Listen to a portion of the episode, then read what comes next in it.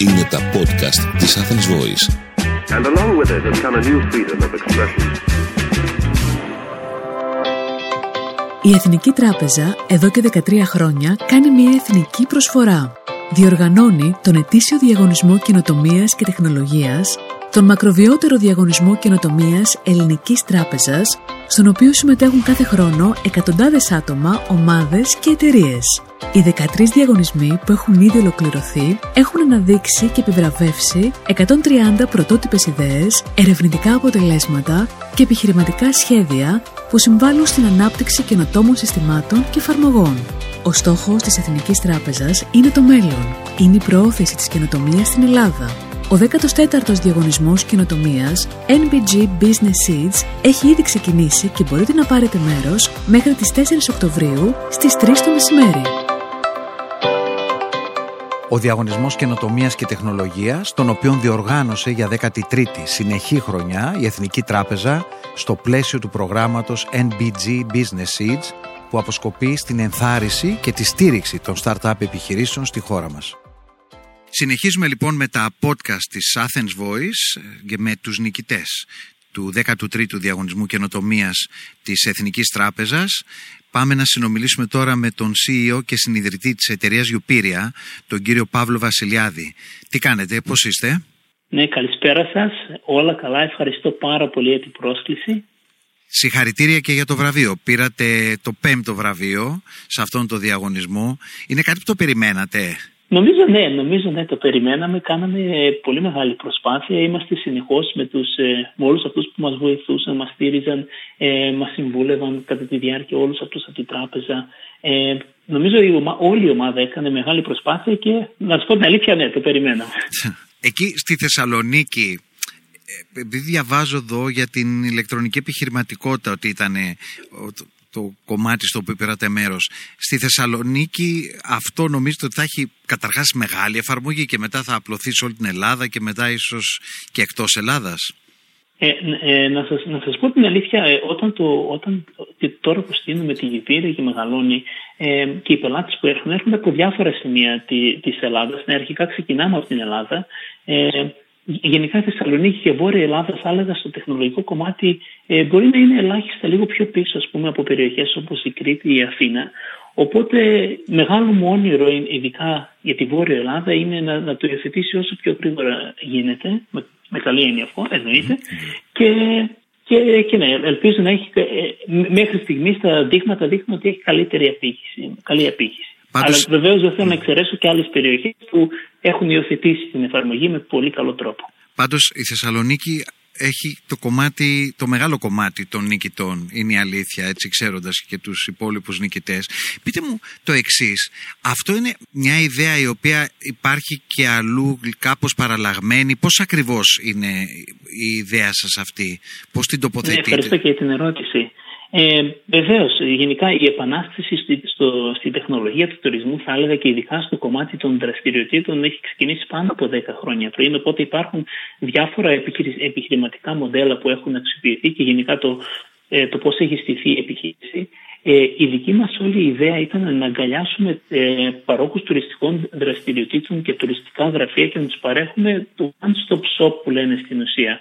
Οπότε αυτό που κάναμε και και διαφορετικό, λίγο μια διαφορετική προσέγγιση από, τους, ε, από, από κάποιες άλλες επιχειρήσεις είναι ότι ε, συγκεντρωθήκαμε πάρα πολύ και στο διαχειριστικό κομμάτι, δηλαδή πώς είναι η ζωή ενός παρόχου, πώς χρησιμοποιεί την τεχνολογία, αλλά επίσης τους δώσαμε και τα εργαλεία να προβληθούν και να πάνε προς τα έξω.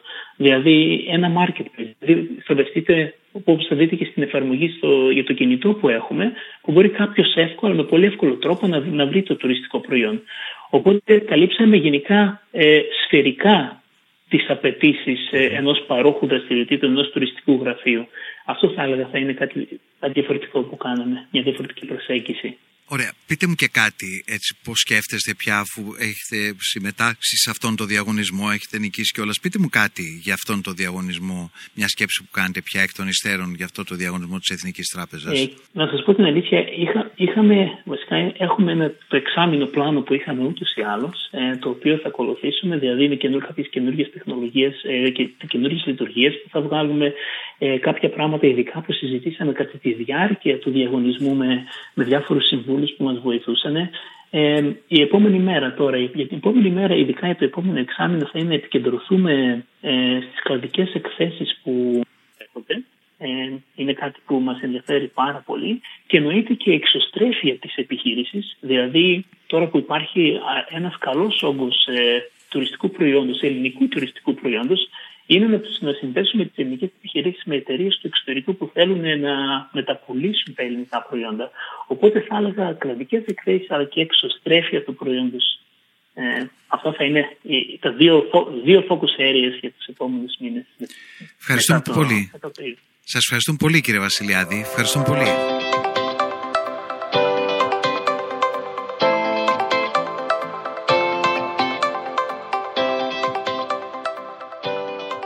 Πάμε λοιπόν να μιλήσουμε με τον ε, Δημήτρη Πετρίλη, συνειδητή και CEO της εταιρείας του Κάνα, ε, έναν από τους βραβευθέντες με το πέμπτο βραβείο, το οποίο μάλιστα έχει ένα χρηματικό έπαθλο 1.500 ευρώ. Καλό μεσημέρι, καλό μεσημέρι, τι κάνετε; Καλό μεσημέρι, γεια σας, χαίρομαι ιδιαίτερα που είμαι μαζί σας σήμερα. Θέλω να ρωτήσω το εξής. αν ήταν να μας συστήσετε γρήγορα την εταιρεία σας, πώς ακριβώς θα μας τη συστήνατε κύριε Πετρίλη; Ναι, η Τουκάνα είναι μια εταιρεία η οποία έχει φτιάξει μια καινοτόμα εφαρμογή η οποία είναι διαθέσιμη σε mobile και web που βοηθάει τους χρήστες να διαχειριστούν τα οικονομικά τους, να δουν τους τραπεζικούς λογαριασμούς και τις κάρτες από όλες τις τράπεζες και παράλληλα τους κάνει προτάσεις ε, για προϊόντα και υπηρεσίες έτσι ώστε να βελτιώσουν τα οικονομικά τους και να μειώσουν τα έξοδά τους. Παράλληλα μπορούν επίσης να κάνουν και συναλλαγές μέσα από την εφαρμογή έτσι ώστε να μην χρειάζεται να μπαίνουν στα mobile banking της εκάστοτε τράπεζας. Αυτό σημαίνει ότι γλιτώνουν και κόπο και χρόνο. Σωστά, σωστά. Γλιτώνουν κόπο, χρόνο και από την άλλη κερδίζουν χρήμα. που αυτό είναι το τελικό ζητούμενο. Θα ήθελα να, να ξέρω, με ενδιαφέρει πολύ πώς επιλέξατε αυτόν τον διαγωνισμό της Εθνικής Τράπεζας για τις καινοτόμες επιχειρήσεις. Η αλήθεια είναι ότι το συγκεκριμένο πρόγραμμα το παρακολουθήσαμε αρκετό καιρό γιατί είναι ένα από τους πιο σημαντικούς διαγωνισμούς όχι μόνο στην Ελλάδα αλλά και στην Ευρώπη και έχει αναδείξει πολλές επιτυχημένες startups στο παρελθόν όπως είναι η Polfis και η Ferry Hopper. Ε, το σκεφτόμασταν αρκετά δύο-τρία χρόνια τώρα να κάνουμε αίτηση, αλλά περιμέναμε να φτάσουμε και εμείς στο κατάλληλο στάδιο οριμότητας, έτσι ώστε να εκμεταλλευτούμε εντός εισαγωγικών αυτά που είχε να μας προσφέρει ο διαγωνισμός στο έπακρο. Πείτε μου κάτι, αυτό που προτείνατε εσείς υπάρχει ε, αυτού με παραλλαγές σε κάποιες άλλες χώρες; Ε, αυτό που προτείναμε εμείς ε, υπάρχει σε διαφορετική μορφή σε κάποιες χώρες. Δηλαδή, ε, υπάρχουν ε, διάφορες εφαρμογές ε, που σε βοηθούν να διαχειριστούν τα οικονομικά σου αλλά δεν υπάρχει καμία εφαρμογή η οποία να σου προτείνει προϊόντα και υπηρεσίες που θα μειώσουν τα έξοδά σου βάσει του συναλλακτικού σου προφίλ. Με λίγα λόγια αυτό που κάνουμε εμείς και μας διαφοροποιεί σε σχέση με άλλες τέτοιου τύπους εφαρμογές είναι ότι κοιτάμε τις αναλογές που έχεις κάνει στο παρελθόν σαν χρήστης και αν δούμε ότι εξοδεύεις πολλά χρήματα σε μια κατηγορία, π.χ. στο ηλεκτρικό σου ρεύμα, θα σου προτείνουμε ένα προϊόν από μια συνεργαζόμενη επιχείρηση που θα μειώσει τα έξοδά σου. Δηλαδή, στο παράδειγμα που ανέφερα, ένα οικονομικότερο πακέτο ρεύματος. Αυτό το κάνει πολύ πιο ενδιαφέρον. Πόσοι είστε σε αυτόν, σε αυτή την εταιρεία, Σε αυτή την εταιρεία είμαστε τέσσερα άτομα οι οποίοι είμαστε συνειδητές ε, και υποστηριζόμαστε από δύο υπαλλήλους ε, που έχουμε πλέον και από έναν επενδυτή, έναν angel investor, ο οποίος ε, συμμετέχει μας πάρα πολύ ενεργά στο, στο εγχείρημά μας. Έτσι για να εντριγκάρουμε και τους επόμενους να λάβουν μέρος, οι ηλικίες σας, σε εσάς τους τέσσερις συνειδητές, ποιες είναι; Οι ηλικίες μάλλον θα έλεγα ότι είμαστε τους μεγαλύτερους ε, συνειδητές. Ε, εμείς ε, είμαστε πάνω κάτω γύρω στους 45 οι περισσότεροι από εμάς. Βέβαια στο διαγωνισμό είδαμε και αρκετά νεότερο κόσμο, οπότε το μήνυμα είναι ποτέ δεν είναι αργά. Κάτι που θα θέλατε να πείτε για αυτό το διαγωνισμό της Εθνικής Τράπεζας; Εκτός από αυτό που προανέφερα ότι είναι από τους σημαντικότερους ε, στην Ανατολική Ευρώπη και όχι μόνο στην Ελλάδα, είναι ότι καταρχήν νιώσαμε κερδίζω στο βραβείο ότι αναγνωρίστηκαν κόπη ετών ε, και αφετέρου λάβαμε πάρα πολύ χρήσιμο mentoring για εμάς που μας βοήθησε όχι μόνο να ε, ουσιαστικά βελτιστοποιήσουμε την ιδέα μας αλλά να αλλάξουμε και λίγο το business model έτσι ώστε να μπορέσουμε να είμαστε ρεαλιστές για το πώς θα βγούμε και εκτός συνόρων της Ελλάδας με την εφαρμογή μας. Υπέροχα. Κύριε Πετρίλη, ευχαριστούμε πολύ. Να είστε καλά. Εγώ ευχαριστώ.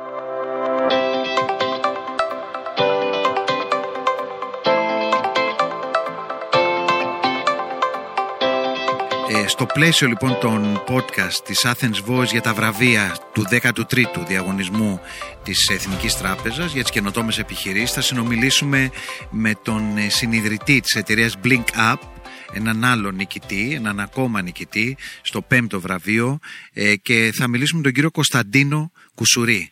Τι κάνετε; Μια χαρά, εσείς. Καλά, καλά. Έδωσε, έδωσε πολύ χαρά αυτό το βραβείο. Ξεκινώ λίγο παράδοξα.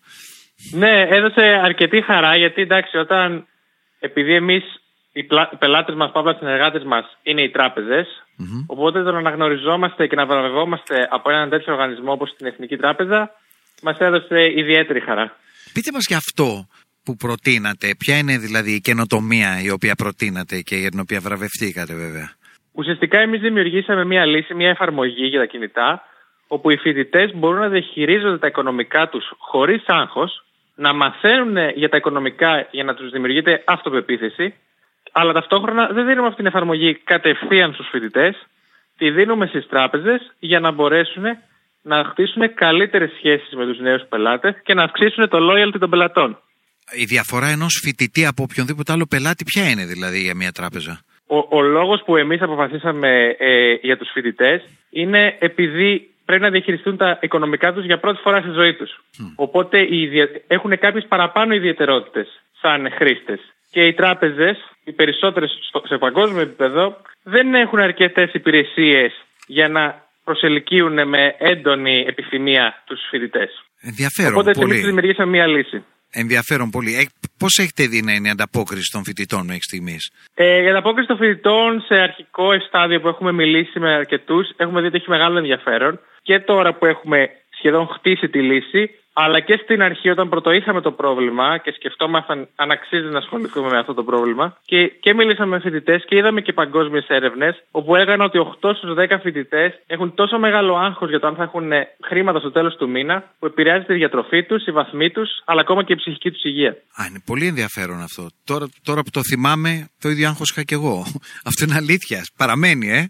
Ναι, παραμένει και είναι και universal. Δεν είναι μόνο στην Ελλάδα, είναι σε όλες τις χώρες του κόσμου. Άρα αυτή η εφαρμογή πιστεύετε ότι θα έχει ανταπόκριση και εκτός Ελλάδας; Έτσι κι αλλιώς αυτός είναι ο σκοπός μας, δεν είναι μόνο η ελληνική αγορά και ήδη έχουμε ξεκινήσει και κάποιες επικοινωνίες και στην Αγγλία και στην Ισπανία και τώρα ξεκινάνε και κάποιες επαφές στη Φιλανδία. Ε, μια κουβέντα για αυτόν τον διαγωνισμό λοιπόν της Εθνικής Τράπεζας, ποια θα λέγατε; Ε, ουσιαστικά αυτό που θα έλεγα ότι είναι ένας πολύ ενδιαφέρον διαγωνισμός για κάποιον που ξεκινάει μια ιδέα γιατί σε βοηθάει να οργανώσεις το μυαλό σου και σίγουρα σε βοηθάει να συνδεθείς με το οικοσύστημα των επιχειρήσεων startup στην Ελλάδα. Οπότε είναι εξαιρετικό για το οικοσύστημα θέμα. Ευχαριστούμε πάρα πολύ. Ευχαριστούμε κύριε Κουσουρί και συγχαρητήρια. Ε, ευχαριστώ.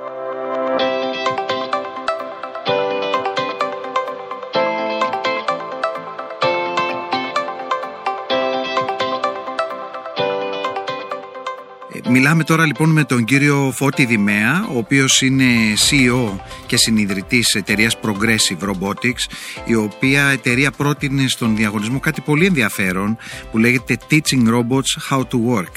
Ε, διδάσκοντας, μαθαίνοντας τα ρομπότ πώς να δουλεύουν. Χαίρετε κύριε Δημέα, τι κάνετε; Μια χαρά εσείς. Πείτε μας για αυτή την ιδέα, η οποία τουλάχιστον στον τίτλο της είναι εξαιρετικά ενδιαφέρουσα, πώς μαθαίνεις ένα ρομπότ να δουλεύει. Θα σας πω, θα σας πω πώς ξεκινήσαμε κιόλας. Εμείς ξεκινήσαμε σαν ερευνητική ομάδα στο εργαστήριο ρομποτικής στο Αριστοτέλειο Πανεπιστήμιο Θεσσαλονίκης. Και είχαμε κάποιες. κάναμε έρευνα και κάναμε κάποιες συνεργασίες με κάποια, κάποιες βιομηχανίες. Όταν πήγαμε λοιπόν και ψευθήκαμε αυτές τις βιομηχανίες, ρωτήσαμε, θέλετε να βάλετε ρομπότ στην παραγωγή σας; Γιατί είναι κάποιες δουλειές που είναι πολύ βαρετές και πολύ δύσκολες για τους ανθρώπους. Και λέτε, θέλουμε και προσπαθούμε να βάλουμε ρομπότ, αλλά είναι πάρα πολύ ακριβές οι λύσεις που υπάρχουν. Mm-hmm. Αυτό μας παραξένεψε λίγο και προσπαθούσαμε να καταλάβουμε γιατί είναι τόσο ακριβό η λύση, η λύση με το ρομπότ, όταν το ίδιο το ρομπότ είναι σχετικά φθηνό. Είδαμε λοιπόν ότι ο προγραμματισμός ενός ρομπότ παίρνει πάρα πάρα πολύ χρόνο. Αυτός ο χρόνος σημαίνει κόστος. Οπότε αυτό που προσπαθούμε να κάνουμε στην Progressive Robotics είναι να κάνουμε τα ρομπότ πιο έξυπνα και πολύ πιο εύχριστα και ευέλικτα στον προγραμματισμό. Δηλαδή να μην το, να μην το προγραμματίζεις το ρομπότ στο εργοστάσιο με τον παραδοσιακό τρόπο, αλλά να το πιάνεις με το χέρι σου, σκεφτείτε, και να το κουνάς και αυτό να μαθαίνει και στη συνέχεια να επαναλαμβάνει αυτό που του δείξες. Να μιμείτε δηλαδή. Ναι, και όχι απλά να το μιμείτε τυφλά, αλλά να βάλουμε και όραση στο ρομπότ, έτσι ώστε να μην είναι ένα τυφλό σύστημα που απλώς κάνει μια δουλειά μπρος πίσω, όταν πιάνει αντικείμενα και τα βάζει μια παλέτα, αλλά να βλέπει και να μπορεί να προσαρμόζεται. Και αυτό είναι το χαρακτηριστικό της ευελιξίας, το οποίο το χρειάζονται οι μικρομεσαίες παραγωγικές επιχειρήσεις τόσο στην Ελλάδα όσο και εκτός Ελλάδας. Πόσο χρόνο σας πήρε για να το ολοκληρώσετε αυτό και να το παρουσιάσετε στον 13ο διαγωνισμό της Εθνικής Τράπεζας; Εντάξει, αυτό είναι το αποτέλεσμα μιας έρευνας χρόνων. Συγκεκριμένα για αυτή την προσπάθεια ήταν μια τριετής, ένα τριετές ερευνητικό project το οποίο είπαμε θα ξεκινήσουμε αυτό, αυτό το project με σκοπό να γίνει μια εταιρεία τεχνοβλαστός από εκεί έτσι ώστε αυτό να βγει στην αγορά. Γιατί είχαμε λίγο κουραστεί κιόλας να κάνουμε έρευνα και να μένεις στο ράφι και να μένεις σε, σε εργασίες ερευνητικές. Οπότε είχαμε στόχο αυτό το πράγμα να το βγάλουμε όσο να, να το προχωρήσουμε όσο δυνατό περισσότερο. Και κάπου στα ενδιάμεσα του project ε, τα στείλαμε στην, ερευ... στην ε, Εθνική Τράπεζα στον διαγωνισμό και ε, προς έκπληξή μας καταφέραμε και φτάσαμε στο τελικό. Διότι όταν το υποβάλαμε δεν είχαμε ούτε εταιρεία, ούτε πελάτες, ούτε καν το σημερινό μας όνομα. Άρα αυτό δείχνει ότι η Εθνική Τράπεζα μπόρεσε και είδε πιο μπροστά, ίσως και λίγο από ό,τι βλέπατε εσείς για το συγκεκριμένο project. Έτσι φαίνεται. Δηλαδή, όταν το δείξαμε στους ανθρώπους, φάνηκε ότι ε, πήραμε πολύ μεγάλη θετική ανταπόκριση και αυτό πλέον το εισπράττουμε καθώς μιλάμε με δυνητικούς πελάτες, αλλά και με επενδυτές για αυτό που κάνουμε. Πολύ ωραία. Έχετε ένα, ένα τελικό σχόλιο για αυτόν τον διαγωνισμό στον οποίο συμμετείχατε και για την Εθνική Τράπεζα; Ε, ήταν για μας, ε, επειδή δεν είχαμε καμία σχέση με την επιχειρηματικότητα, ε, μπορώ να πω ότι μόνο θετικά πήραμε, διότι μέσα από τα σεμινάρια που παρακολουθήσαμε ε, σχεδόν κάθε εβδομάδα από διαφορετικούς ανθρώπους, την αγορά, τη βιομηχανία κλπ. Ε, ακούσαμε και μάθαμε πράγματα σχετικά με την επιχειρηματικότητα και πώς να προωθήσουμε την ιδέα μας και να τη βγάλουμε στην αγορά τα οποία δεν τα είχαμε ξανακούσει ποτέ. Οπότε το συστήνω ιδιαίτερα σε ομάδες που είναι από πανεπιστήμια, από ελληνικά κέντρα και δεν έχουν τόσο μεγάλη σχέση με αυτό το χώρο. Αυτό είναι πολύ σημαντικό. Ευχαριστούμε πολύ κύριε Δημαία. Να είστε καλά. Ευχαριστούμε, να είστε καλά.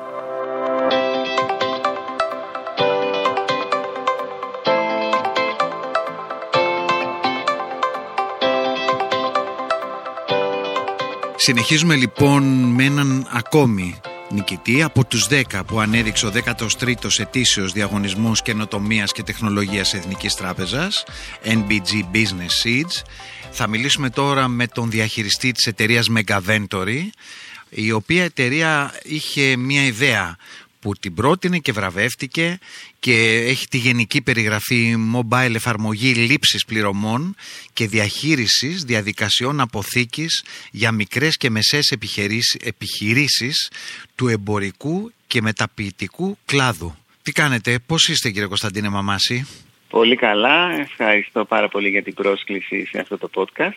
Να πω το εξής, αυτό που περιέγραψα μόλις σαν ιδέα, πιθανόν οι αμερικές εταιρείες να είναι και το πιο κρίσιμο, δηλαδή τα logistics, είναι αυτά τα οποία μπορούν να κρατήσουν ή να διαλύσουν μια εταιρεία από ό,τι καταλαβαίνω. Ναι, πολύ σωστή η παρατήρηση ε, και θα έλεγα ότι σε μια εταιρεία που ξεκινάει ή έχει πολύ μικρές ε, κινήσεις ε, και έσοδα δεν είναι απαραίτητο να ξεκινήσει ε, λύνοντας αυτό το πρόβλημα, γιατί καταλαβαίνετε ότι αν ε, εγώ, σαν εμπορική επιχείρηση, λαμβάνω έστω από το ηλεκτρονικό μου κατάστημα μία, δύο, τρεις, τέσσερις παραγγελίες την ημέρα, μπορώ πολύ εύκολα να τις εκπαιρεώσω. Ωστόσο, το πρόβλημα αρχίζει και γίνεται δυσεπίλητο όταν ε, οι τέσσερις παραγγελίες γίνουν 14, 24. Καταλαβαίνετε λοιπόν ότι με την αύξηση του όγκου ε, αρχίζει να αυξάνεται και η πολυπλοκότητα και εκεί είναι που χρειάζεται ένα τέτοιο σύστημα να εισαχθεί στις διαδικασίες της επιχείρησης. Εσείς λάβατε μέρος στην, σε αυτό το διαγωνισμό με τον γενικό τίτλο που είχε δώσει η Εθνική Τράπεζα «Ηλεκτρονική επιχειρηματικότητα». Αυτό που προτείνατε επομένως έχει πολλά περιθώρια εξέλιξης ακόμη και από εσάς τους ίδιους. Βεβαίως, εμείς ε, στην ουσία υπάρχουμε σαν εταιρεία στην Ελλάδα από το 2019 και έχουμε ήδη μια εμπορική ε, λύση την οποία διαθέτουμε σε πελάτες. Έχουμε δηλαδή πελάτες που χρησιμοποιούν το λογισμικό μας σε παραγωγικό περιβάλλον. Ωστόσο η ιδέα με την οποία κατεβήκαμε αφορά στην ανάπτυξη μιας ε, έξτρα εφαρμογής για smartphones η οποία βέβαια λειτουργεί παράλληλα με την εμπορική λύση την οποία διαθέτουμε. Και όπως είπατε και προηγουμένως, αυτή η ιδέα, αυτή η εφαρμογή χρησιμοποιεί την κάμερα του κινητού και μπορεί να χρησιμοποιηθεί από έναν εργαζόμενο αποθήκης για τη διεκπαιρέωση διαδικασιών που αφορούν στη σωστή διαλογή από τα ράφια και αποστολή εμπορευμάτων από την αποθήκη της επιχείρησης. Και όλες οι ενέργειες που θα πραγματοποιεί ο εργαζόμενος ε, με το smartphone, με την εφαρμογή μας, θα επικοινωνήσει πραγματικό χρόνο με το λογισμικό μας. Αυτή είναι η, η βασική ιδέα, ας το πούμε. Βλέπω εδώ μικρές και μεσαίες επιχειρήσεις ό,τι αφορά. Αυτό θα φαντάζομαι ότι λίγο αργότερα μπορείτε να αναπτύξετε και να το δώσετε ίσως ω ιδέα στον επόμενο διαγωνισμό της Εθνικής Τράπεζας για μεγάλες επιχειρήσεις. Τώρα δεν ξέρω ακριβώς πώς θα εξελιχθεί. Ε, καταλαβαίνετε ότι ακόμα δεν έχουμε ολοκληρώσει την ε, ανάπτυξη. Βέβαια έχουμε φτάσει σε ικανοποιητικό βαθμό την ανάπτυξη της εφαρμογής. Δηλαδή η ιδέα έχει μεταξελιχθεί πλέον και έχει ε, μετουσιωθεί σε μια εφαρμογή που ήδη αναπτύσσουμε και δοκιμάζουμε στα γραφεία μας. Αλλά βέβαια σε ένα χρόνο αυτό όντως μπορεί να εξελιχθεί σε κάτι το οποίο μπορεί να χρησιμοποιηθεί και από ε, μεσαίες και μεγάλες επιχειρήσεις. Κύριε Μαμάση, πείτε μας και μια κουβέντα για αυτό το διαγωνισμό της Εθνικής Τράπεζας, έτσι πώς το βλέπετε τώρα πια κοιτώντας το από μακριά και τη συμμετοχή σας και γενικά αυτό τον διαγωνισμό της Εθνικής Τράπεζας; Ναι, κοιτάξτε, ε, ο διαγωνισμός αυτός ε, δεν ήταν ε, αυτό που λέμε ένα κατοστάρι, ήταν περισσότερο σαν ένας μαραθώνιος γιατί και διήρκε σε αρκετούς μήνες και μέσα σε αυτούς τους ε, μήνες, αυτή την περίοδο, δεχόμασταν συνεχώς ε, ε, γνώσεις και συμβουλές, δηλαδή κάναμε αρκετά, αρκετά meetings με στελέχη του χώρου, του τραπεζικού χώρου και όχι μόνο. Αποκομίσαμε γνώσεις που ε, θα τις χρησιμοποιήσουμε στην, ε, στην ε, επιχείρησή μας. Μάλιστα κάποιες συμβουλές τις έχουμε ήδη εφαρμόσει. Οπότε μπορώ να πω ότι ήταν μια πολύ θετική εμπειρία για εμάς και είναι σημαντικό ο τραπεζικός τομέας ίσως ο ευρύτερος τραπεζικός τομέας να στηρίζει τέτοιου είδους προσπάθειες, ώστε να μπορούν να πραγματοποιηθούν καινοτόμες ιδέες τόσο στον τεχνολογικό όσο και σε άλλους τομείς. Κύριε Μαμάση, ευχαριστούμε πολύ και συγχαρητήρια. Να είστε καλά, σας ευχαριστώ. Καλημέρα, καλή συνέχεια. Να είστε καλά.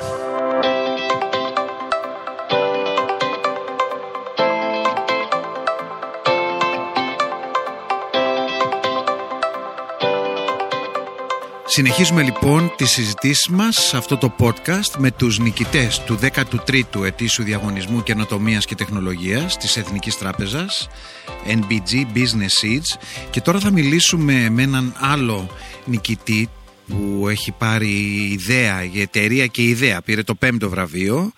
Είναι, η εταιρεία είναι η Respibit και θα μιλήσουμε με τον συνειδητή, τον κύριο Χριστόδουλο Σπάγκακα.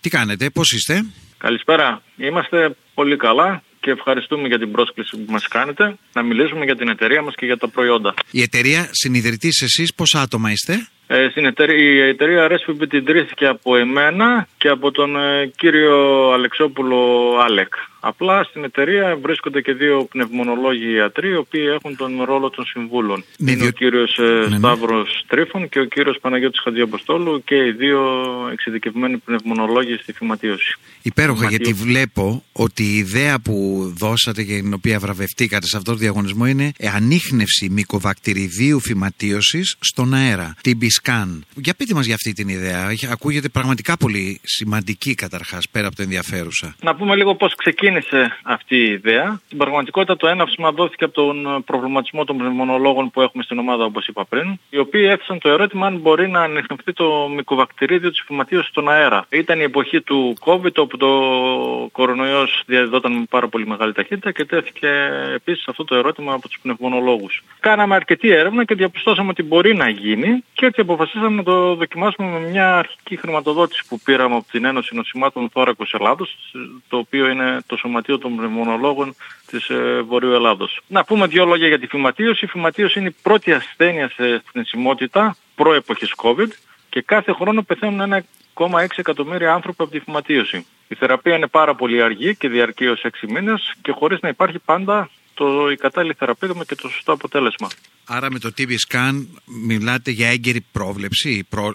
αυτό είναι Με όλη το, με διάγνωση; το TB scan η διάγνωση της φυματίωσης θα είναι άμεση, θα είναι πάρα πολύ γρήγορη και πάρα πολύ οικονομική και το αποτέλεσμα θα είναι ο μολυσμένος άνθρωπος που θα έχει φυματίωση να, απομονω... να απομονώνεται άμεσα έτσι ώστε να προστατεύεται ο υπόλοιπος πληθυσμός στη μετάδοση της ασθένειας. Στην ουσία το TB scan είναι η λύση που παρέχει άμεση ανείχνευση του μικροκτηριδίου της φυματίωσης. Είναι πολύ οικονομική, εύκολη στη χρήση και δεν απαιτεί εργαστήρια ή τεχνικούς. Και επίσης TBSCAN μπορεί να υλοποιηθεί σε χώρες και ανεπτυγμένες, ε, σε χώρες ανεπτυγμένης οικονομίας ή σε χώρες ανερχόμενης οικονομίας. Γιατί το μεγάλο πρόβλημα της κλιματίας υπάρχουν σε χώρες ανερχόμενης οικονομίας. Κυρίως εκεί. Έχετε κάνει κάποια κρούση, κύριε Σπάγκακα, σε κάποιες από αυτές τις υπηρεσίες, κάποιες από αυτές τις χώρες, έτσι, για να, ε, για να το δώσετε αυτό το, το διαγνωστικό μέσον; Ε, όχι, αυτή τη στιγμή δεν είμαστε σε εμπορικό στάδιο, δεν μπορούμε να βγάλουμε στην αγορά το προϊον γιατί ακόμα, ακόμα είμαστε σε ένα αρχικό στάδιο. Έχουμε κάνει το, τα πειράματα για το proof of concept, αποδείξαμε δηλαδή ότι μπορούμε να ανοιχνεύσουμε το μικροβακτηρίωδιο. Απλά θέλουμε να κάνουμε άλλο ένα πείραμα στο νοσοκομείο Παπα-Νικολάου με ασθενείς που έχουν πραγματική φυματίωση. Πότε υπολογίζετε να τελειώσει αυτό; Αυτό θέλω να πιστεύω μέχρι το τέλος του έτους θα έχουμε τα αποτελέσματα από το πείραμα. Πείτε μας και μια σκέψη που κάνετε τώρα εκ των υστέρων για αυτόν τον διαγωνισμό της Εθνικής Τράπεζας. Εντάξει, ο διαγωνισμός ήταν μια πάρα πολύ ωραία εμπειρία. Η Εθνική Τράπεζα βοήθησε πολύ, κυρίως μέσα από τα workshop που οργάνωνε ανατακτές εβδομάδες, ε, με διάφορες θεματικές ενότητες, οι οποίες ήταν απαραίτητες για την κάθε startup. Το κάθε workshop είχε διαφορετικό θέμα. Παρακολουθήσαμε πάρα πολλά θέματα. Έγιναν από διαφορετικούς ε, και εξωτερικούς συνεργάτες της Εθνικής ε, Τράπεζας. Και φυσικά όλα τα workshop ήταν πάρα πολύ χρήσιμα και είχαν κάτι να προσφέρουν σε όλες τις νεοφυείς επιχειρήσεις. Ευχαριστούμε πάρα πολύ. Να είστε καλά και καλή επιτυχία. Και εγώ σας ευχαριστώ. Στο τελικό στάδιο. Καλή συνέχεια. Ήταν ένα podcast του 13ου Διαγωνισμού Καινοτομίας και Τεχνολογίας του προγράμματος NBG Business Seeds της Εθνικής Τράπεζας με τον δημοσιογράφο Μάκη Προβατά. Ήταν ένα podcast από την Athens Voice. Μπορείτε να ακούσετε τα podcast της Athens Voice στο athensvoice.gr και στο Spotify, στο Apple Podcast και το Google Play Music.